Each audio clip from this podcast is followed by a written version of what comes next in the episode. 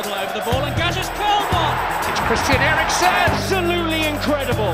What a screamer from One of the best goals of his Spurs career. Top class from Harry to Dele Alli, through to Lucas Moura! Absolutely unbelievable. Hei og velkommen til episode 71 av Tottenham på 12. Det er faktisk en uke siden forrige episode ble spilt inn, noe som selvsagt henger sammen med at det stort sett har handlet om landskamper den siste tiden, men nå er endelig Premier League-fotballen tilbake, og med meg for å se frem mot søndagens kamp mot Newcastle har jeg Erik Heimdal. Hallo, Lars Peder. Hei sann, Erik.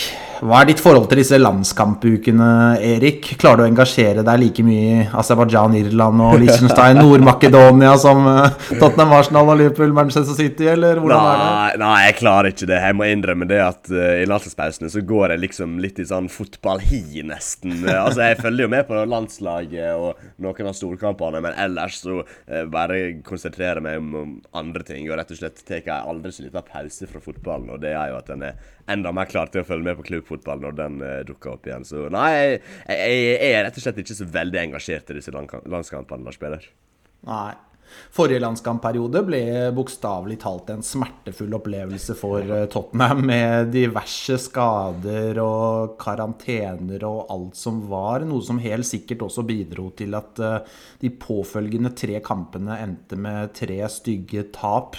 Og da jeg forberedte denne episoden, eh, Erik, så var planen egentlig å si at i denne landskampuka så har det heldigvis gått bra, men så kom nyhetene om to positive koronatester fredag kveld. Ja, det gjorde det. Eh, Det måtte jo være et eller annet, selvsagt. Når en trodde at det kanskje kunne gå bra. Nå ryktes det jo at um, søramerikanerne kan rekke kampen også. Det er klart det er det jetlag og at, uh, at eh, beina ikke er helt uh, 100% Det er nok tilfellet, men det kan hende de er klare. Og da skulle det jo selvsagt komme en negativ nyhet også. Det, det måtte jo skje, det. Og nå ryktes det jo at det er Hong Min Son og Brian Hill som er ute, og uh, spesielt Hong Min Son. Og mister det kan bli fatalt og koste poeng for Tottenham de neste ukene.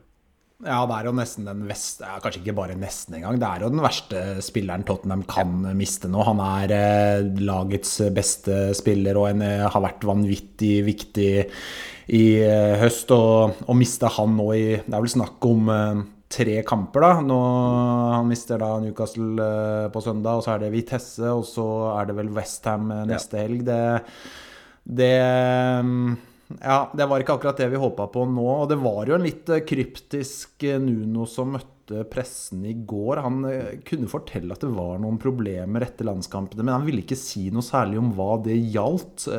Var det covid-testen han tenkte på, tror du, eller er det andre spillere også som eh, antas å, å, å ikke kunne være klare, som vi kanskje ikke vet om nå? Hva tenker du om det? Nei, det virker som om det er covid-testene det gjelder. Nå vet jeg jo ikke, det blir jo bare ren spekulasjon. Men det virker som om det er covid-testene. Det er iallfall det Alistair Gold eh, tenker. Og han har jo ganske god innsikt og eh, gode kontakter inn mot klubben. Så jeg, jeg tipper det er covid-testene, og at det ikke er noe mer. Altså, Det kan godt hende det dukker opp noe mer også. Det, det skal en ikke se vekk ifra at eh, en eller annen spiller har pådratt seg en det som gjør at han plutselig er ute av denne kampen. Det, det er ikke umulig. Men eh, jeg håper for guds skyld at det bare er covid-testene, og ikke noe Ja, at det ikke dukker opp flere skader, spiller. Ja, det er jo noen som eh, lurer på om Regilon har fått svar på sin test ennå, f.eks. Han var jo i samme tropp som uh, Gill, så um, det er jo eh, et lite spørsmålstegn. Og så ble jo Kane bytta ut i landskampen. Det er noen som lurer litt på om det kan ha vært et eller annet der, men vi har vel ikke hørt noe om det, så, så vi får håpe da at det ikke er noe mer enn en de to, da. Ja.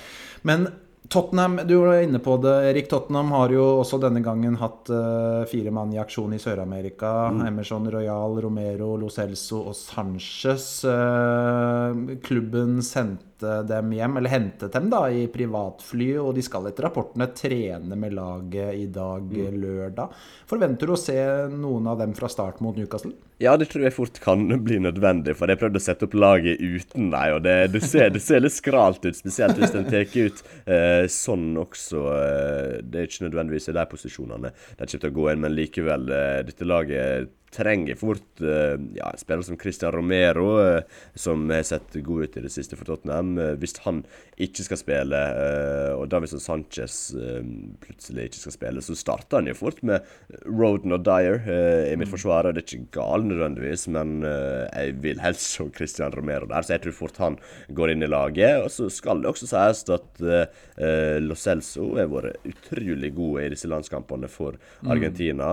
Han hadde vel en kamp med to assist assists, blant annet, og har spilt veldig, veldig bra. Så det er ikke mulig at han eh, dukker opp eh, i laget også. Eh, han eh, virker egentlig klar for å få et par kamper i laget nå framover og få sjansen der. Og så eh, ja, kan vi fort få se Emerson også. Jeg tror flere av disse her kan starte. Det er vel kanskje egentlig bare Davidson Sanchez som ikke starter. Det er litt ironisk, siden han er den eneste som ikke spilte et eneste minutt i denne landslagspausen. Så han er jo egentlig den med friskest bein. Men det er vel fort han som ikke kommer inn i laget av de tre som um, kommer tilbake, da. Ja. Vi skal uh, komme litt inn på laget etter hvert, men uh, det virker som mange Tottenham-supportere har uh, fått en ganske stigende tro på Lo Celso siste uka. Ja. tre veldig bra landskamper nå, og Jo, det var tre, var det ikke det? Eller var det to han spilte nå? Stemmer. Ja, tre. Ja, tre. tre veldig gode landskamper nå, og Eh, mange setter jo nå han eh, foran eh, Ndomblé i mm. kanskje kampen om den eh, tierposisjonen, da. Jeg tror Hvis vi hadde spurt Tottenham-supporterne for eh, to uker siden, så, så, tror jeg nok flertallet hadde ment at eh, Ndomblé mm. eh, fortjener den plassen. Men nå heller det litt motsatt vei. Kan det ha vært et slags vendepunkt, tror du, for Lo Celso disse landskampene siste uke? Ja, det er ikke umulig at uh, det fort kan være Lo Celso uh, sin tid uh, for å skinne nå framover. Det, det, er ikke umulig, og det er lite som hadde gleda meg mer om, enn om han kan få en periode uten skade nå framover, der han virkelig kan få skinne i laget og spille fast. det er ikke mulig.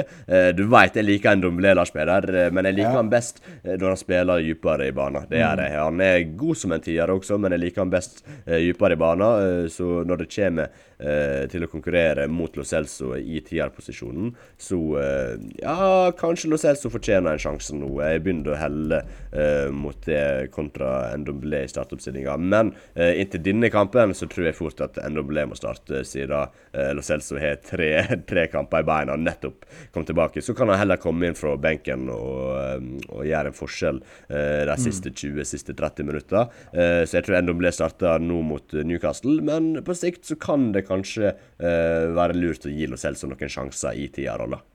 Ja. Det er jo litt oppsiktsvekkende at eh, Lo Celso, som har vært såpass svak eh, må vi si, for Tottenham, presterer så bra for Argentina. Jeg vet ikke hvor mye du har finstudert Argentina, men, men hva er det det argentinske støtteapparatet har skjønt, som ikke Tottenhams støtteapparat har skjønt? Er det noe forskjell på hvordan han blir brukt? Nei, det er et godt spørsmål, Lars Peder. Han blir jo gjerne brukt uh, som en ja, slags indreløper også. Så blir han flytta litt rundt der også, så han har egentlig ikke en uh, helt soleklar uh, posisjon. Men han har jo spilt mest som en indreløper i 4-3-3, om jeg ikke tar helt feil. Nå har jeg ikke sett så veldig mye Argentina, så jeg kan ikke uttale meg helt. Men det er det som virker som hans rolle for meg, at han er kanskje den mest offensive av de tre på midtbanen. Det passer han veldig bra. han har ikke fått prøve seg så mye i den rolla for Tottenham. Han fikk jo Ja, kanskje han prøvde seg litt der nå i starten av mm. sesongen. Det gikk ikke spesielt bra. Da virka ikke han helt matchfit, faktisk, Lo Celso, uh, uh, når han prøvde seg den rolla. Men hvis han ja, hvis nå plutselig finner på å spille 4-3-3-formasjon igjen, som jeg egentlig håper han ikke gjør på en stund nå, for det mm. virker som om 4-2-3-1-formasjonen er den som fungerer best for tida. Men hvis han plutselig går tilbake til den på et tidspunkt, så kan det passe Lo Celso veldig bra. Og uh, det kan ja jeg vet ikke hva ordet er, men eh, det, det, kan, eh, det, kan, gjøre det samme som, som det er gjort for han i Argentina. At han får den mm. samme rolla. Men Nei, jeg vet ikke helt hva det er som gjør at han presterer bedre uh, for Argentina. Kanskje han liker å komme hjem og uh, ta, seg, ta, seg, to uker hjemme der han, der, der han er i heimlandet og kan spille fotball Der er Jeg litt usikker, for det er jo liten tvil om at han ikke har fått ut potensialet sitt i mm. Tottenham. At det bor veldig mye i han. Det, det er det ingen som helst tvil om. så ja, jeg håper jo at uh, disse gode prestasjonene i landslagspausen kan være med på å gjøre at ja, kanskje kommer i gang uh, i Tottenham uh, nå. Det, det, er lite som hadde gleda meg mer, iallfall. Ja, Tottenham hadde definitivt trengt det. Men vi må snakke litt om Newcastle også, søndagens uh, motstander. For noen dager siden så ble det jo klart at de kjøpes opp av Saudi-Arabia. Mm. og reaksjonene rundt har naturligvis vært mange og sterke. Og, um, kampen i morgen blir jo derfor den første etter etter nyheten. Og det blir jo en veldig spesiell ramme på søndag, Erik? Ja, definitivt. Jeg tror til Newcastle-laget kommer til å komme ut med en uh, stor giv uh, som alltid. Det blir ikke en slags Ja, det blir jo en slags new manager bounce, bare på et litt annet nivå, på en litt ja. annen uh, måte. Og så er det litt sånn interessant den managersituasjonen der. For Steve Bruce skal jo lede laget denne kampen, men det går jo rykte om at han skal få sparken veldig snart. Han er jo egentlig en dead man walking i den stillinga stillinga. Så jeg vet ikke helt hvordan det påvirker at han fortsatt sitter i managerstolen etter at klubben er blitt eh, kjøpt opp. Det blir spennende å se. Men jeg tror det er liten tvil om at det er flere spillere som har lyst til å vise seg fram her, iallfall. Og det eh, er ikke spesielt eh, positivt for Tottenham sin del. Nei. Nå skal vi ikke bruke denne poden til å si altfor mye om hva vi mener om dette oppkjøpet. Det, det, tror jeg de fleste er ganske samkjørte om, og, ja. og det er jo vi også. Men er du litt som meg nå, Erik, at nå blir det enda viktigere å slå dette Newcastle-laget? Ja, absolutt. Eh, at de ikke får starte denne æraen med en seier, det, det, hadde vært fint. Jeg skal ikke mm. legge skjul på det. Jeg har jo eh, familiemedlem som er eh, Newcastle-fan. Han er jo mest glad for å bli kvitt Mike Ashley, det skjønner jeg veldig, veldig eh, mm. godt. Eh, men likevel eh, Altså eh, Mohammed bin Salman og den gjengen. Det er liksom eh, Det er ikke bare dårlig klubbeier. Det er rett og slett eh, et dårlig menneske på nytt nivå, tror jeg vi kan eh, si. Så det er klart at dette gjør jo Newcastle mer usympatisk, og en klubb og et lag en har lyst til å slå enda mer. Så eh, ja, tre poeng på søndag, eh, det hadde ikke vært feil, Lars Peder. Nei. Og så skal jeg si noe som jeg faktisk mener. Eh, jeg syns det hadde vært utrolig kult hvis dette Newcastle-laget rykket ned i år. Ja. Jeg syns det hadde vært eh, å havne nedi der championship-gryta med disse nye eierne. Og du skal vite at det er eh, det å rykke opp derfra det er ikke, altså det er, det er trangt nåløye. Altså. Mm. Det er ikke bare å spasere seg opp fra championship. Det er du skal ha ganske Det, altså det holder ikke med disse Ja, jeg skal ikke Men å ha disse eierne bak deg da med mye penger, det, det er ganske trangt nåløye for å komme seg opp igjen. Så jeg hadde smilt uh, fra øre til øre hvis Newcastle rykket ned i år. Så er det, er det, lov å si, eller? Ja, det er absolutt lov å si. Jeg må jo få lov til å, til å håpe på det. Klart det. Og kanskje jeg bare tar med seg Manchester City og Chelsea i slengen også, da, Lars Peder? Ja. ja, det er kanskje litt mer urealistisk, men uh, altså, Newcastle ligger jo på sisteplass uh, nå, så um, og Det er jo fortsatt en liten stund til de kan begynne å bruke penger. Overgangsvinduet åpner 1.1, så det er lov å håpe at de i hvert fall er skikkelig skikkelig nede i sumpa. Så er det jo jeg vet ikke helt hva man kan forvente at de kan få tak i sånn fra dag én av spillere. Eller det er liksom ikke Nei. bare å hente på øverste hylle fra dag én heller. Vi, jo, vi, så jo det med City blant annet. Det, det tok jo tid før, før de begynte å sette sammen et lag som var virkelig bra. Ja, absolutt.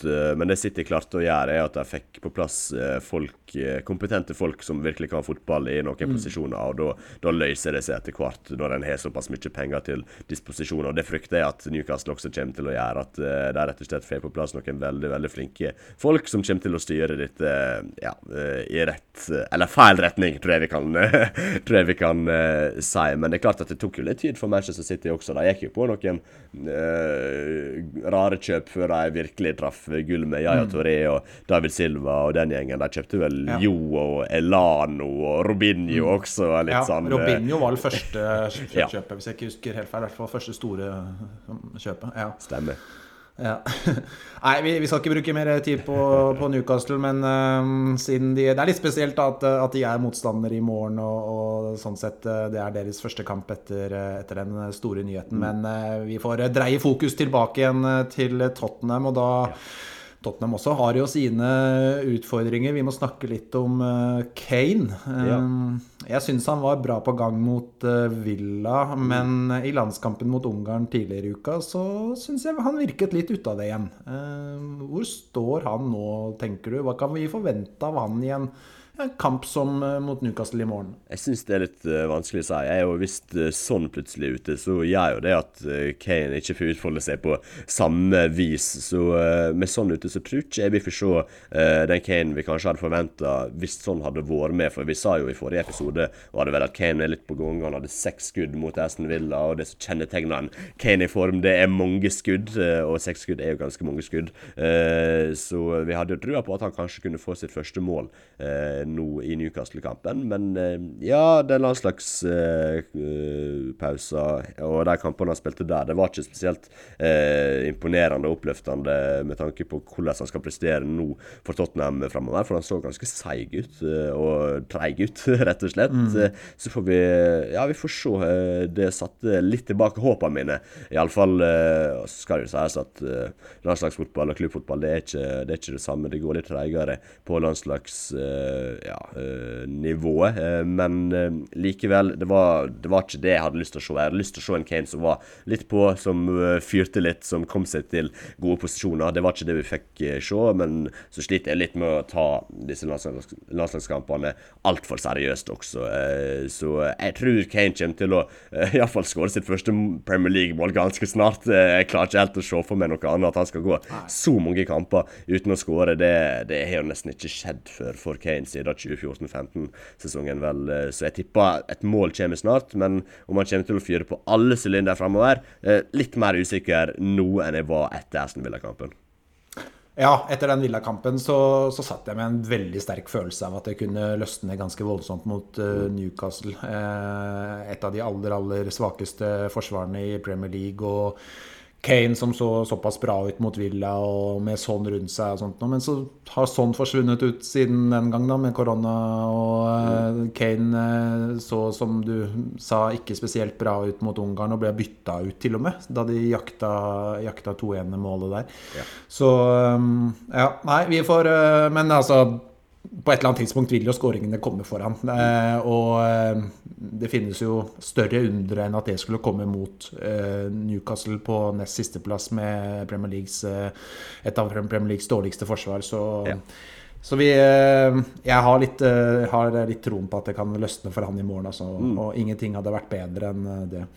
Men vi må litt innom Sonny igjen. Fordi ja. uh, han uh, er jo da dessverre ute. Jeg hadde jo liksom tenkt at dette skulle være en del av uh, liksom opptakten til hans match i morgen. Men nå sitter jo han hjemme i isolasjon. Men mm. det kom noen tall tidligere i uka, presentert av Sky Sport, var vel det, som viste en oversikt over hvordan ja, en del av verdens beste spisser har prestert eh, sammenlignet Altså hvor mange mål de har skåret sammenlignet med hvor mange mål det har vært forventet at de skal skåre, såkalt XG. Eh, og da ser vi at Hong Min Son eh, er i en egentlig en ganske egen liga. Han har eh, prestert Altså han har skåret 51 mer, flere mål de siste fem årene enn det, man, eh, enn det han forventet skulle gjort. da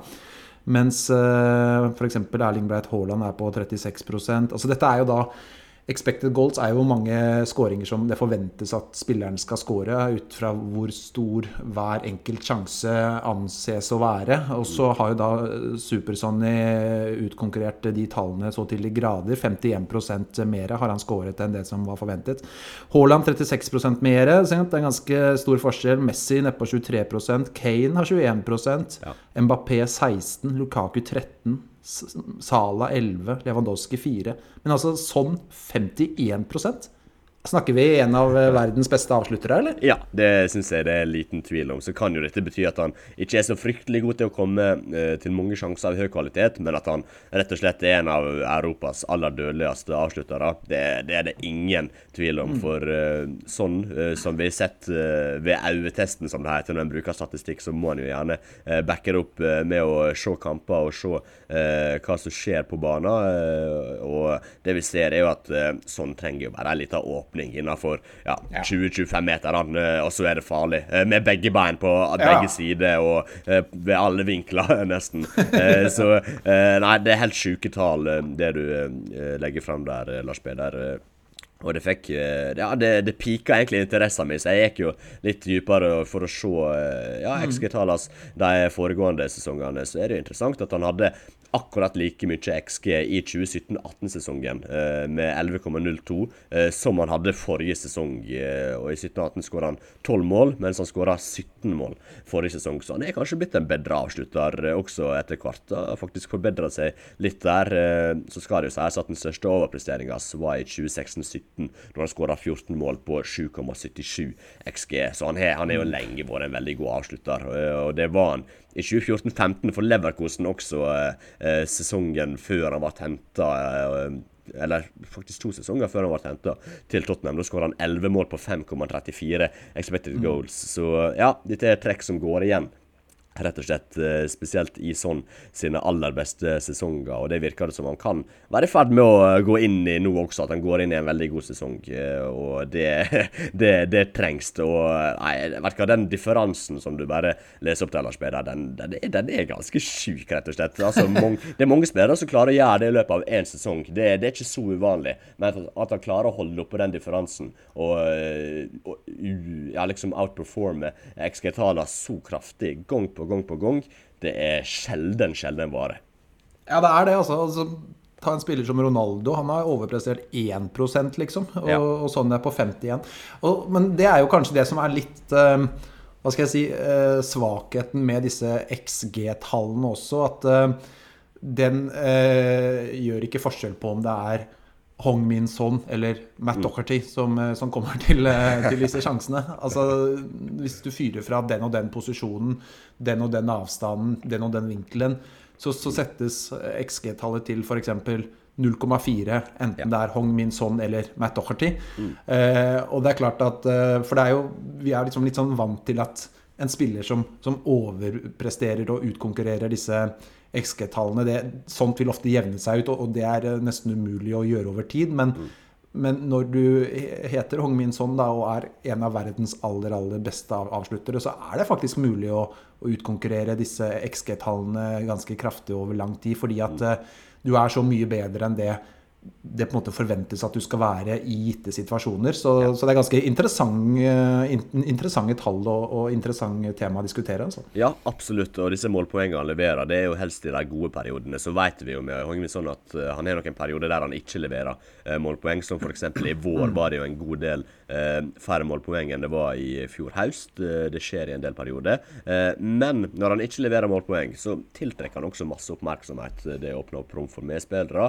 I tillegg til at han er med på å strekke motstandere, eh, motstanderlagene med farta og bakgrunnstrusselen sin. Så eh, når han ikke presterer og uh, gjør disse tallene her, eh, eh, Lars Peder, så bidrar han egentlig indirekte når han har svakere periode. Og motstanderen må alltid ta hensyn til han, for de vet hva han er eh, kapabel til å gjøre med de avslutningsverdighetene han har med begge bein. så må de rett og slett ta hensyn til han. Eh, så eh, selv når han mm. ikke leverer disse tallene, så eh, er han indirekte med på å gjøre laget bedre. Så det er liten tvil om at Hong Min er en av Tottenham sine aller, aller viktigste spillere, og for tida definitivt den viktigste.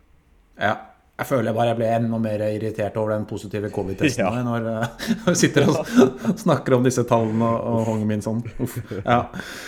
Men um en ting som ikke er eh, like eh, positivt da, som uh, Hong Min Sons XG-tall, si, det er en annen oversikt som kom frem for noen dager siden. Og den viser hvor mye de ulike lagene i Premier League har løpt denne sesongen. Ja.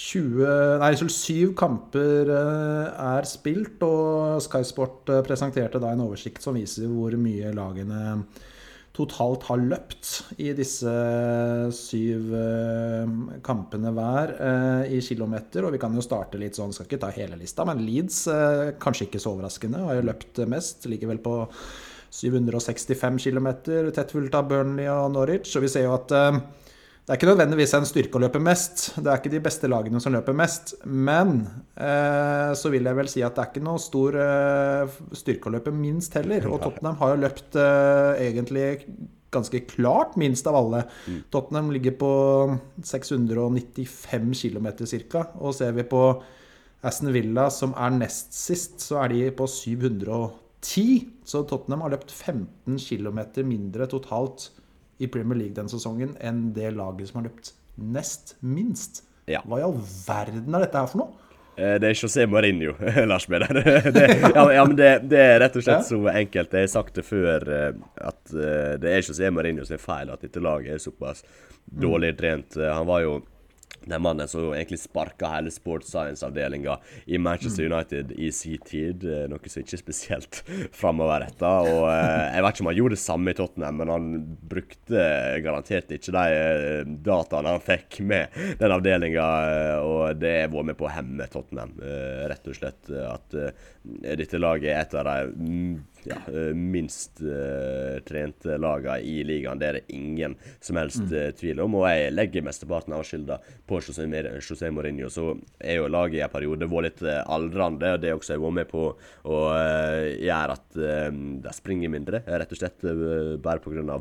alder. Men nå er laget i ferd med å bli litt uh, yngre, og da er ikke det en unnskyldning lenger. Og likevel så springer en uh, minsteligaen. Så skal det sies at den grafen, uh, akkurat visuelt sett når den dukker opp, der spiller, så ser den veldig gal ut. Den ser, den ser Ja, ja. skikkelig gal ut. Men det er også fordi Ja. den X-grafen den starta jo nesten på 700 km, og så slutter den på litt over 760 km. Så det, det er veldig konsentrert uh, område der. Så hvis den hadde starta på null, så tror jeg det hadde sett greiere ut. Men likevel, den ligger klart sist. Og eh, det, det, er, det, er ikke, det er ikke bra. Det er ikke det. Og det som har vært en av grunnsteinene i eh, Nuno sitt Wolverhampton, f.eks., når de var på sitt beste, var at de var et av ligaens best trente lag. Eh, For at Nuno sin fotball skal fungere, så må spillerne tåle å springe mye. Det er rett og slett eh, ja, en fundamental del av Nuno sin uh, fotball, eh, og eh, det kommer til å ta tid å bygge opp igjen uh, de fitnessnivåene uh, i stallen nå framover. eh, og det er virkelig ikke positivt at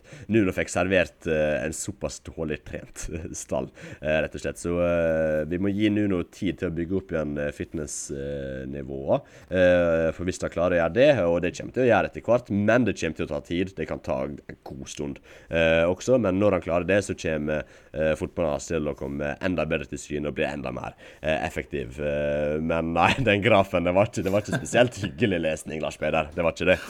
Nei, det var ikke det, altså. Eh, også som jeg sa, så det å ligge øverst på den eh, lista, det, det tror jeg ikke nødvendigvis eh, skal være noe mål. Og, og det trenger ikke være noe styrke heller. Og vi ser jo Leeds, Burnley, Norwich eh, øverst der. Jeg ser jo de Ja. lagene som faktisk er best. da. City har plassert seg ja, omtrent på midten. Eh, Chelsea ligger faktisk fire, fem, seks ned på 15.-plass, faktisk. 16, 17, 18, 19, 20. Ja, 15. eh, United. Så det å ligge det å ligge rundt midten litt under det, det kan jo kanskje ofte indikere at du Fordi at eh, jeg tenker i hvert fall at hvis du skal ha lite ball, da eh, Nei, unnskyld. Hvis du skal løpe lite, mente jeg. Hvis du skal løpe lite, så bør du ha mye ball. Ja. Eh, Da vil det ofte antall kilometer du legger ned, ikke bli sånn superhøyt fordi du eh, kontrollerer kampen mer. Mens hvis du eh, har lite ball, så blir det ofte mange kilometer løpt ned i form av å jage etter den. Men eh, jeg bare tenker litt på Leeds, da, som har 765 km ligger de på, og Tottenham 695. Det er 70 km eh, forskjell, og så kan du dele det på syv kamper. Da er det 10 km forskjell per kamp, og så er det ti utespillere der. Det betyr at Leeds-spillerne i snitt løper 1 km Ja. mer enn Tottenham-spillerne. Altså det, dette her er, dette er så ekstremt, da. At jeg tenker nesten ikke at det skal være mulig, at det kan være sånne forskjeller. Og eh, den fysiske formen eh, snakket du jo om, og, og det er jo ingen tvil om at det er en faktor her. Men hvis, vi, hvis du prøver å se litt på si, Nunos spillestil, altså hva er det han ønsker? Hva, hva er det ideelle for Nuno her? Hvor bør Tottenham ligge med tanke på den fotballen Nuno står for? Og, og hvis, hvis eh, måte Tottenham skal se ut som den beste eh, Nuno-utgaven, hva, hva tenker du er liksom riktig sted eh, å plassere seg for Tottenham her? Nå har ikke jeg tallene helt foran meg hva Wolverhampton har gjort de siste sesongene, men jeg tenker at uh, siden gode fitnessnivå er helt uh, nødvendige, helt essensielle mm. for at Nuno fotball skal fungere, så må vi nok opp på øvre halvdel her. Uh, mm. Altså for at det skal være uh, på et godt og akseptabelt nivå. Vi trenger ikke gå helt opp der Wolves var, for Wolves har ja, hatt dårligere spillere enn Tottenham og er et lag som i mindre grad skal kontrollere kamper enn det Tottenham gjør. Så hvis Tottenham klarer å bygge opp et lag som kan dominere kamper, kontrollere kamper, holde ballen i laget, så trenger ikke å fare like høyt opp som det Wolverhampton eh, f.eks. i 2017 Eh, 2017 eh, Nei, 2018-19 og 2019-20 blir det faktisk. Mm. Eh, var på de statistikkene. Men likevel, jeg tror eh, de var ganske høyt oppe der, om jeg ikke tar helt feil. Eh, men så kan eh, ja, Ideelt sett bør egentlig Tottenham havne ja, på en åttendeplass, niendeplass, tiendeplass. Noe sånt hadde jeg vært veldig fornøyd med. Men det er klart, det, det er en vei å gå for å havne der igjen, da. Ja, er interessant. Eh, det er det. Jeg ser uh, Wolverhampton nå ligger veldig langt nede. Men eh, ja, nei, det er, det er ganske oppsiktsvekkende tall, dette her, altså. Og Uh, dette skal faktisk bli litt spennende å følge, ja. følge med videre på. Men uh, jeg tror vi skal um, avslutte med å se, se litt frem mot, uh, mot søndagen igjen. Ja. og laguttak, Erik. Ja. Må vi, den må vi bruke litt tid på, for den er Absolutt. litt vrien med noen spillere på fly og, og noen spillere ute i karantene. Og, mm. Vi kan jo starte ja, Keeperplassen er vel like selvskreven som den alltid er. Men uh, hvis vi tar den uh, bakre fireren og antar at Tottenham kanskje spiller en 4-2-3-1-formasjon, da. Ja. Men så kan vi starte bakerst. Hvem, hvem vil du se i, i forsvarsfireren i morgen? Jeg syns det blir vanskelig allerede på høyrebacken siden Emerson var på landslagsoppdrag. Så jeg veit ikke om det er han eller Tanganga som kommer til å bli valgt. Jeg håper jo at en kan få litt kontinuitet i laget, og da syns jeg Emerson skal starte. Så hvis han er klar for det Han spilte jo bare litt over én kamp uh, i landslagspausen, så han bør kunne komme inn og spille her. Så jeg har lyst til at han skal starte. Jeg har lyst til at Romero skal inn, selv om han spilte tre fulle kamper, altså godt over 270 minutter i banken i løpet av landslagspausen. Men likevel, han er såpass god. og han kommer til å være en såpass viktig del av Tottenham-laget og Tottenham-forsvaret framover at jeg har lyst til å bare få han inn i laget og bare, bare spille han i alle ligakampene, rett og slett. Så jeg har lyst til å få inn han. Og så syns jeg Dyer skal eh, starte, absolutt, og det kommer han til å gjøre også. Så håper vi at eh, Regulon ikke havner i karantene etter vært med Brian Hill også, at han starter. Så det, det er min foretrukne firer. Så gjør ikke det meg så mye om Tanganga kommer inn for Emerson heller. Det, det er ikke helt krise. Nei, jeg mener jeg kan være med på den. Jeg Altså, det er jo Romero som kanskje blir uh, det store spørsmålet. Fordi jeg føler at høyre back-posisjonen med, med Emerson versus Tanganga, det ja. Altså, det, jeg setter Emerson foran, men, men, det er ingen stor krise om, om, Tanganga skulle gå inn der. Men Romero nå med tre fulle kamper på en uke ja. det jo, høres jo i utgangspunktet ut som en dårlig plan å, å skulle starte ja, han. Uh, han spilte vel da natt til fredag, mm. uh, norsk tid. Og men jeg, jeg, tenker det samme som deg. Og jeg, jeg tror Er det i en posisjon hvor det kanskje kan gå an da, å komme, komme fra en kamp uh, for uh, et par døgn siden, og, og, så er det kanskje stopperposisjonen hvor det er uh, litt mindre løping mm. enn det vil være i en mer offensiv rolle. Ja. Så, og med det momentumet han har nå, og de gode opplevelsene han har nå, så, så tenker jeg at han bare, bare bør starte der, og, og sammen med Dyer. Enig i det.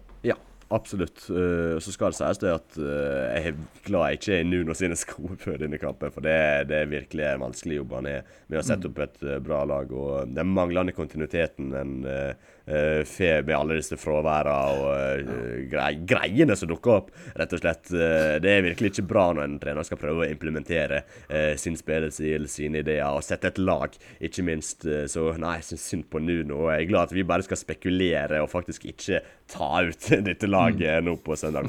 For det, jeg føler det er mange mine som kan trakkes på uh, når det kommer til uh, disse landslagsspillerne fra uh, Sør-Amerika. At de plutselig blir overbelasta, får seg skade, og så er plutselig sånn ute, som nevnt. Brann Gill også ute. Så det Nei, Nuno har ikke fått lette arbeidsvilkår egentlig i starten av sesongen, og iallfall ikke inn mot denne kampen her. Nei, jeg tror, jeg, jeg tror Nuno hater i landskampukene Ja. så, så kraftig at uh, han vet ikke hvilken ben han skal stå på. Altså, Jeg tror når, når, når Nuno har sendt av gårde spillerne til landskamp og, og forlater kontoret til Nager, så tror jeg bare han går og freser og murrer i barten. Altså. Han, bare ha, han hater Ja. det der så kraftig.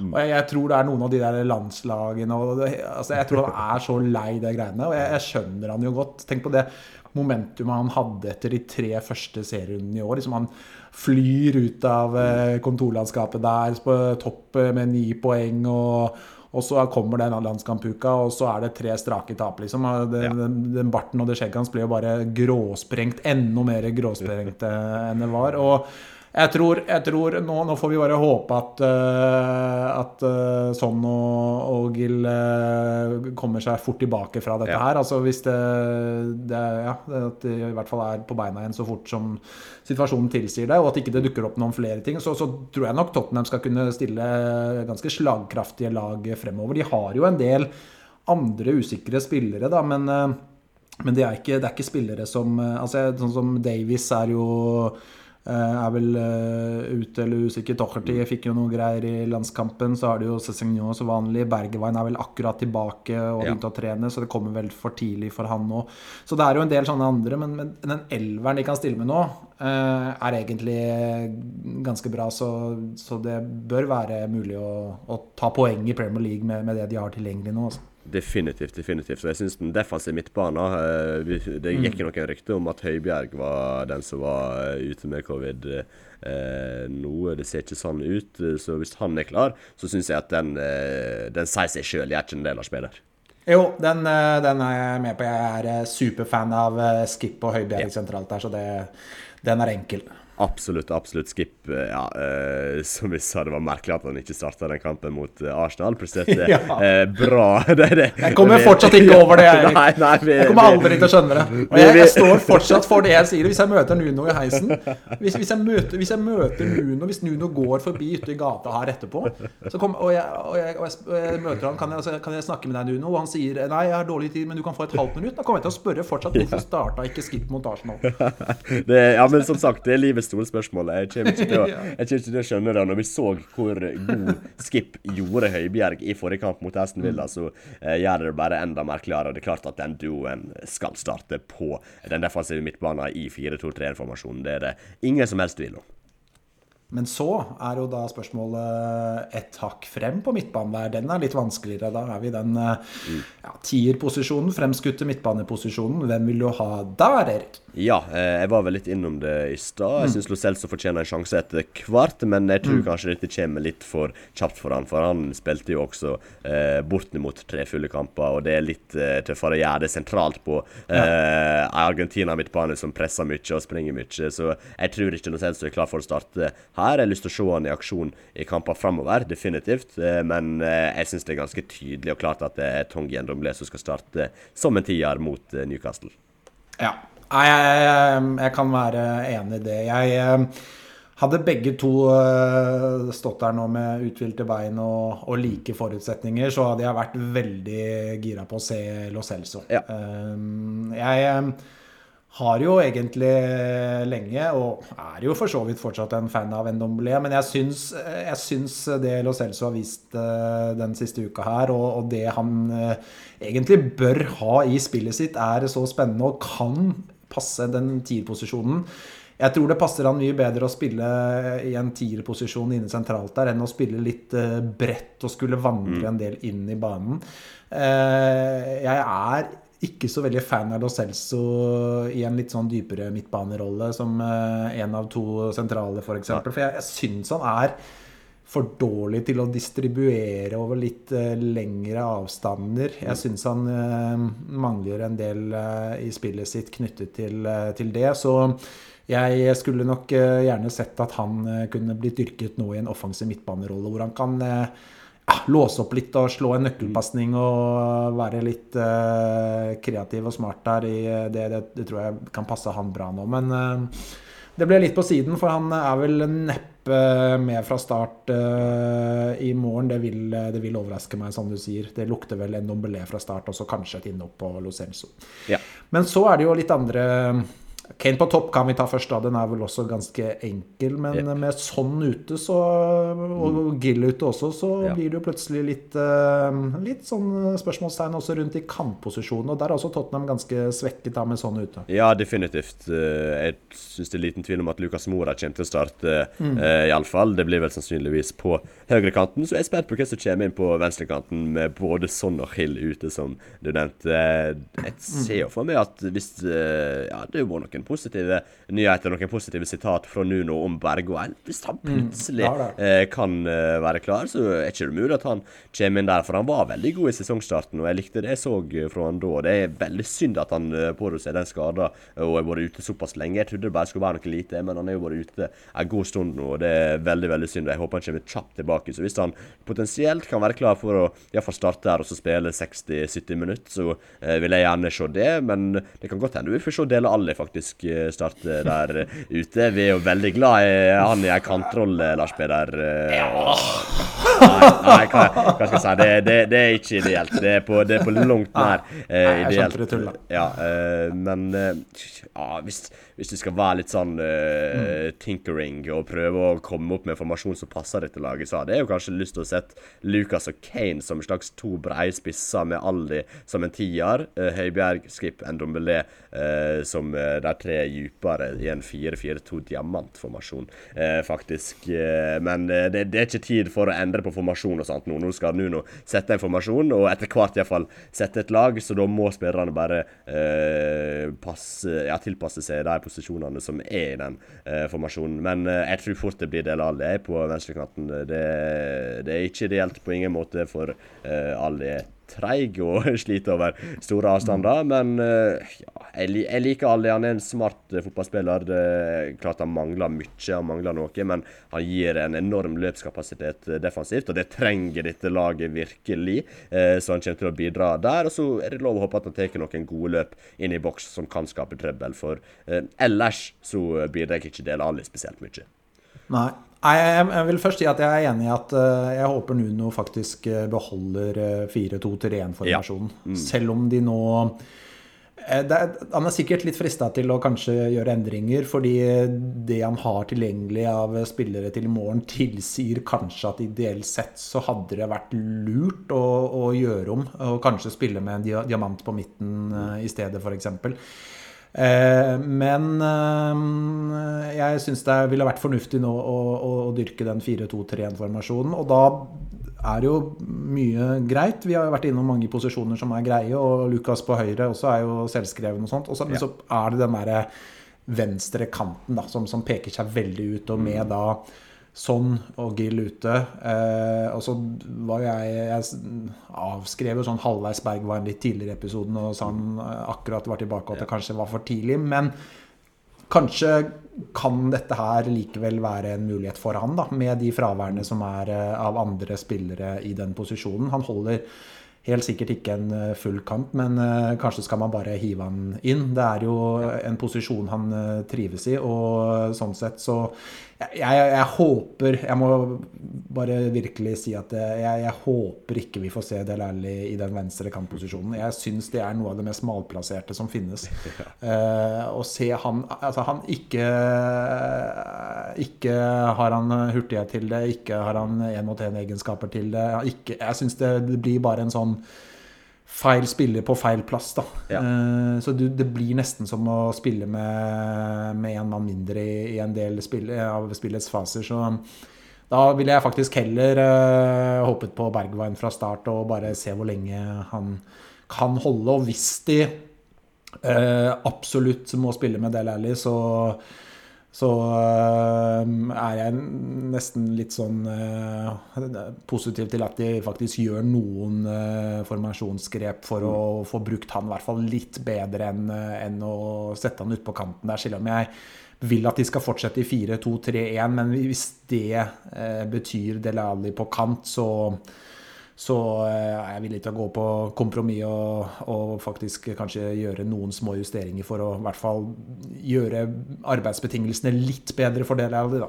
Ja, det skjønner jeg godt. Kanskje vi skal sette uh, Tong Ndombele på venstre kant. Det var bare, bare teste, testa ja, ja. det for å få denne tida. Jeg vet hva det uh, Jeg vet ikke Nei, det hadde sikkert ikke fungert. Men uh, det hadde jo vært uh, interessant å se, iallfall. Men det var dette jeg var innom i stad når jeg sa at jeg syns så utrolig synd på Nuno. For det er disse dilemmaene her. Det, det, er så utrolig vanskelig. For han har Bergwijn, som passer mye bedre i den rolla sannsynligvis kommer til å prestere bedre, men han vet ikke om han er helt klar for det, og vet ikke om han kan spille eh, 90 minutter. Og på den andre sida så er han Del Alli, en spiller som virkelig ikke passer inn i den rolla, som er fullstendig klar og kan spille mm. alle 90 minutter. Så han har, ja. han har, han har noen dilemma som jeg virkelig ikke misunner han eh, godeste Nuno.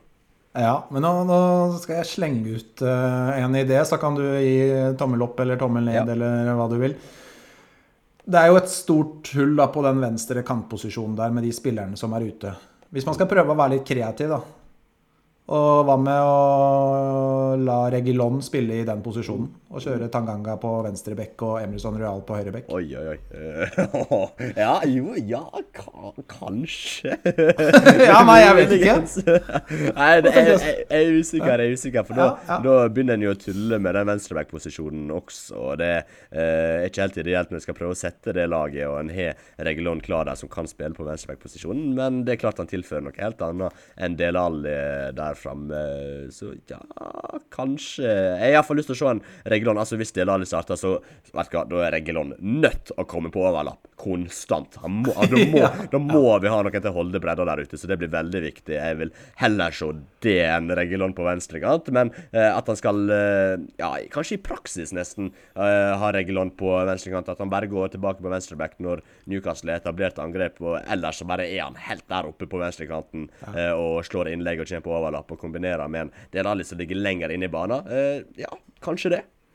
Ja, nei, jeg vet ikke. Jeg bare satt og tenkte mens du prata i stad at uh, er, er, det ikke liksom noen som kan gå inn i den posisjonen ja. der? Uh, og så begynte jeg å liksom ta for meg troppen, og så var jo liksom Regilon den som pekte seg ut som kanskje den, uh, den som faktisk kan, kan, gå inn der og gjøre en OK jobb. Men jeg tror nok det er nok som du sier, at å spille med Del Alli der som en sånn innoverkant og bare fòre Regilon med havre, havregryn før kampen, ja. så han kan orke de eh, løpene gang på gang på gang mm. på overleppen der, det er nok uh, kanskje en bedre løsning. Men hvis, hvis, onkel Nuno velger Regilon på venstre kant i morgen, Erik, da, da, da, da, mistenker jeg at han hører på Tottenham på tolv. Altså, da, da vet vi at vi har fått en ny lytter i løpet av sommeren, ja. i hvert fall, og det, det, er jo, det er jo lite som er mer gledelig enn det, i hvert fall. Ja, hvordan, er det vi hilser til uh, Nuno, Erik? Uh, nei, sa det. Har du litt portugisisk i ermet, Lars Medar? Har du det? Nei, men det må jo bli mm, Nuno. Ja. ja, fantastisk, fantastisk. Ja, jeg hva. Hvis Nuno hører på, uh, plutselig har lært seg norsk, vet hva. Nuno er en veldig språkmektig mann. Han kan russisk, blant ja. annet, tror jeg. Og jeg tror han kan sånn seks-sju språk. Så hvis han plutselig er i ferd med å lære seg norsk, da søkte opp ja, Tottenham-podkaster på norsk på Spotify som jeg kan lære eh, norsk av, og vi dukker opp, så eh, ja. Eh, det, det, det, er kanskje et eh, litt urealistisk scenario, men vet du hva? Jeg velger å ta med meg det inn i helga, eh, og tro på at Nuno, han hører på oss. Vet du hva, Erik, nå, nå synes jeg vi skal Hvis Nuno hører på nå, og kan norsk nå, nå skal jeg gi han, uh, gi han, en liten sånn uh, kode Nå skal vi ha litt sånn uh, okay. hemmelig språk her. At hvis du hører på nå, Nuno eh, Første gang du er eh, i nærbildet i morgen mot Newcastle, etter det tiende minutt Første gang etter det tiende minutt, så, så tar du deg skjegget. Det betyr at du har hørt på dette her. Første gang etter det tiende minutt hvor du er i nærbildet, Nuno, da klør du deg litt i skjegget. Da, da er det et tegn på at du. Da hører du på oss. Hvis han gjør det, så er det ingen tvil lenger. Da, da, Nei, da, er, det, da, da er det 100 sikkert at Nunes Brito Santo han hører på Tottenham på tolv. Yes. jeg tror vi lar det være siste ordet. Så får du Nuno gå på kontoret og forberede matchen. Og så får vi andre snart gjøre oss klar for litt eh, Premier League-fotball med andre lag. Og så er det Tottenham i morgen, Erik. Det blir spennende. Har du et resultattips, eller? Uh, ja, jeg tror det blir tap 2-1. Gjør du det? Ja, jeg tror dessverre det. ja, da skal jeg være han positive. Da sier jeg uh, eh, 1-0 til Tottenham. og Kane. Endelig ja, Kane. fint. Jeg håper du er rett, Lars Peder. Jeg håper ja, du er rett. Vi satser på det. Vi satser ja. på det. Ja, men Flott. Takk for praten, Erik. Da snakkes vi igjen eh, til uka. Ja, takk for praten, Lars Peder. Alltid hyggelig. Og vi må jo ta en liten pod ganske snart etter Newcastle-kampen, eh, tenker jeg. Absolutt, absolutt. Ha det bra, alle sammen. Ha det bra.